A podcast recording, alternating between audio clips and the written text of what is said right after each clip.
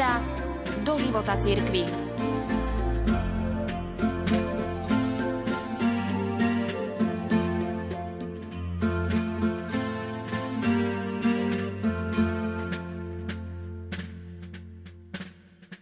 posledný deň minulého roka si pán života a smrti povolal k sebe emeritného svätého otca Benedikta XVI. K jeho nedožitým 96. narodeninám vám dnes, vážení poslucháči, ponúkam prvú časť spomienok osôb, ktoré žili v jeho blízkosti a osobne dobre poznali tohto veľkého a svetého muža katolíckej cirkvi. Začnem jeho dlhoročným sekretárom, potom prídu na rad spisovateľ Vittorio Messori, vatikanista Andrea Tornieli a viacerí kardináli. Arcibiskup Monsignor Georg Genswein poskytol redakcii katolíckej televíznej spoločnosti z USA rozhovor o spomienkach na zosnulého emeritného pápeža Benedikta XVI. Na otázku, aký bol emeritný pápež Benedikt na skonku svojho života, uviedol, že na rozdiel od toho, čo si myslel, sa dožil vysokého veku – bol presvedčený, že po jeho rezignácii mu dobrý pán Boh dá už len jeden rok. Nikoho zrejme neprekvapilo viac ako jeho, keď videl, že tento v úvodzovkách ďalší rok sa ukázal ako pekných pár rokov navyše. Ku koncu bol fyzicky veľmi slabý a krehký, ale vďaka Bohu jeho myseľ bola jasná. Bolestivé pre neho bolo vidieť, ako jeho hlas je čoraz tichší a slabší. Celý život bol odkázaný na používanie svojho hlasu a tento nástroj sa postupne vytrácal. Ale jeho myseľ bola vždy jasná, bol pokojný, vyrovnaný a my v jeho blízkosti sme cítili, že je na ceste, ktorej koniec sa blíži. Nikdy nehovoril o strachu, vždy hovoril o pánovi, o svojej nádeji, že keď pred neho konečne príde, prejaví mu miernosť a milosrdenstvo, lebo pozná jeho slabosti a hriechy, jeho život. Monsignor Georg Genswein strávil po boku Benedikta XVI. veľa rokov. Všetko začalo, keď nastúpil na kongregáciu pre náuku viery v čase, keď bol kardinál Ratzinger prefektom. Potom sa stal jeho tajomníkom. Malo to trvať na najvyš pár mesiacov, no napokon to trvalo dva roky. Potom zomrel Jan Pavol II a Jozef Ratzinger sa stal pápežom Benediktom XVI. Odvtedy bol jeho súkromným tajomníkom až do smrti. Bol emeritným pápežom dlhšie ako pápežom v službe. Vždy bol pokojný a láskavý aj vo veľmi vyčerpávajúcich a náročných situáciách a niekedy aj veľmi smutných z ľudského hľadiska. Nikdy nestratil nervy, práve naopak. Čím väčšia výzva, tým bol tichší a chudobnejší v slovách. To však malo veľmi dobrý a pozitívny vplyv na jeho okolie.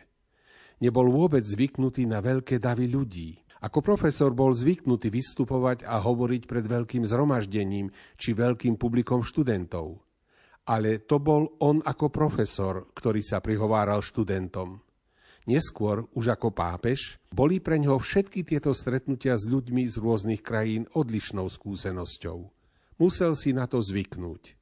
Ale nenechal si, aby niekto mediálne zdatný mu hovoril, čo má robiť. Jednoducho a prirodzene sa tejto úlohy ujal a napokon, ako sa dá povedať, dospel.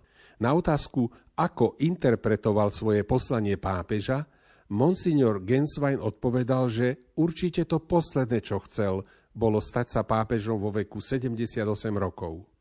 Bol však zvolený za pápeža Prijal tento záväzok, považoval ho za Božiu vôľu a prevzal túto úlohu.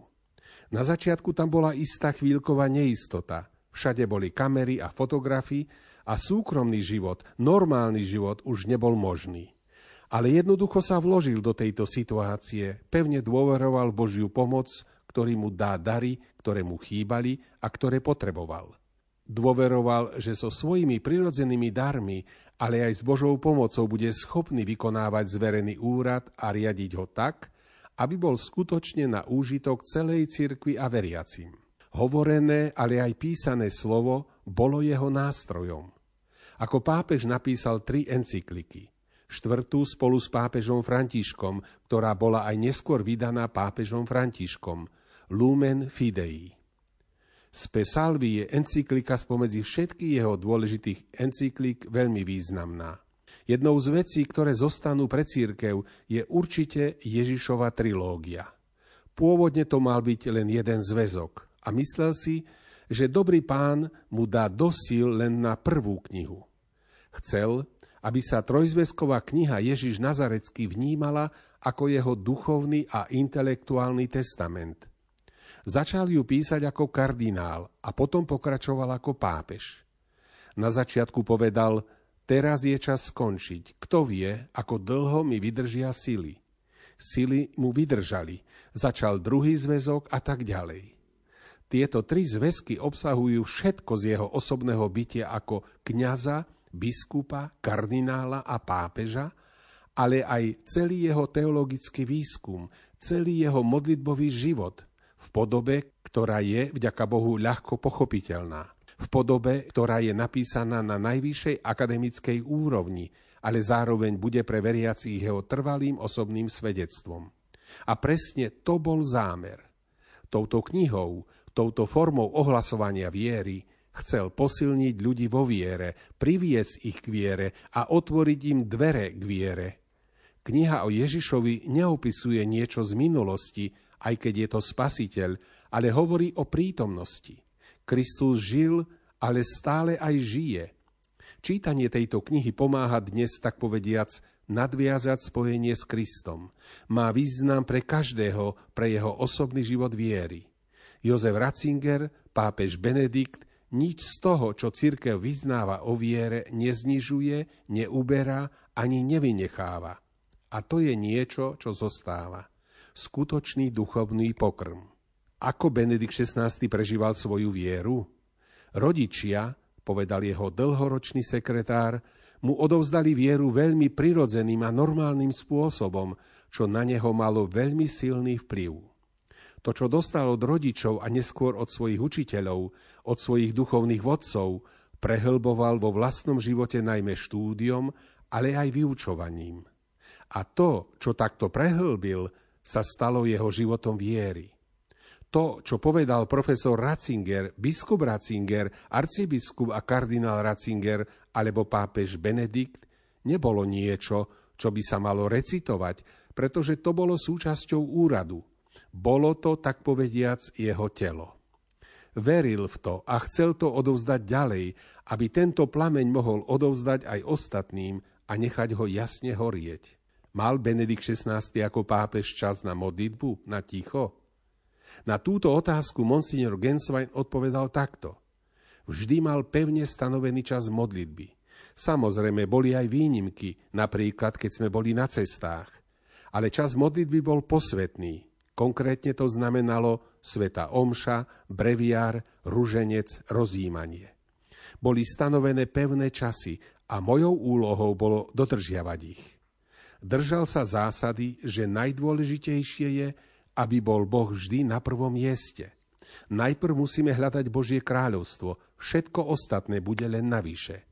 Je to jednoduchá veta a znie dobre – nie je však také jednoduché sa jej držať. Obľúbeným svetcom pápeža Benedikta bol svätý Jozef, ale čoskoro sa k nemu pridali aj svätý Augustín a svätý Bonaventúra. Jednoducho preto, že tieto veľké postavy cirkvy veľmi intenzívne študoval a videl, ako zúrodnili jeho duchovný a intelektuálny život.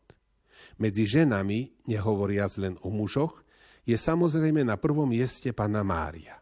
Potom sveta Terézia z Avily, ktorá vo svojej intelektuálnej a duchovnej moci a sile vydala svedectvo, ktoré považoval za veľmi pôsobivé, ale aj sveta Terézia od dieťaťa Ježiša. Medzi súčasné môžeme zaradiť aj matku Terezu pre jej jednoduchosť a presvedčenie. V skutočnosti to, čo žila, bolo viac než len lekcia teológie, fundamentálnej teológie alebo akéhokoľvek iného predmetu žila podľa Evanielia a to bolo pre neho rozhodujúce. Matku Terezu osobne stretol v roku 1978 na katolíkentágu v katedrále vo Freiburgu. Ako pápež Benedikt formoval cirkev? Keď nastúpil do úradu, povedal jeho sekretár, nemal žiadny vládny ani cirkevný program. Jednoducho sa snažil ohlasovať Božiu vôľu, čeliť výzvam našej doby podľa Božej vôle – a chcel do toho dať celé svoje srdce. Program by nepomohol, pretože v tom čase sa udalosti vyvíjali nevýdanou rýchlosťou, a to aj v zložitých situáciách. A schopnosť prispôsobiť sa tomu bola určite jednou z jeho najväčších predností. Rýchlo rozpoznal problémy a vedel, že ich treba riešiť odpoveďou viery. Nie len odpoveď, ktorá mala tak povediac teologický základ, ale odpoveď, ktorá išla hĺbšie, vychádzala zo samotnej viery, bola teologicky odôvodnená a presvedčivá. Jeho veľkým prínosom a podporou pre veriacich bolo slovo. Vedel narábať so slovom a slovom dokázal inšpirovať ľudí a naplniť ich srdcia.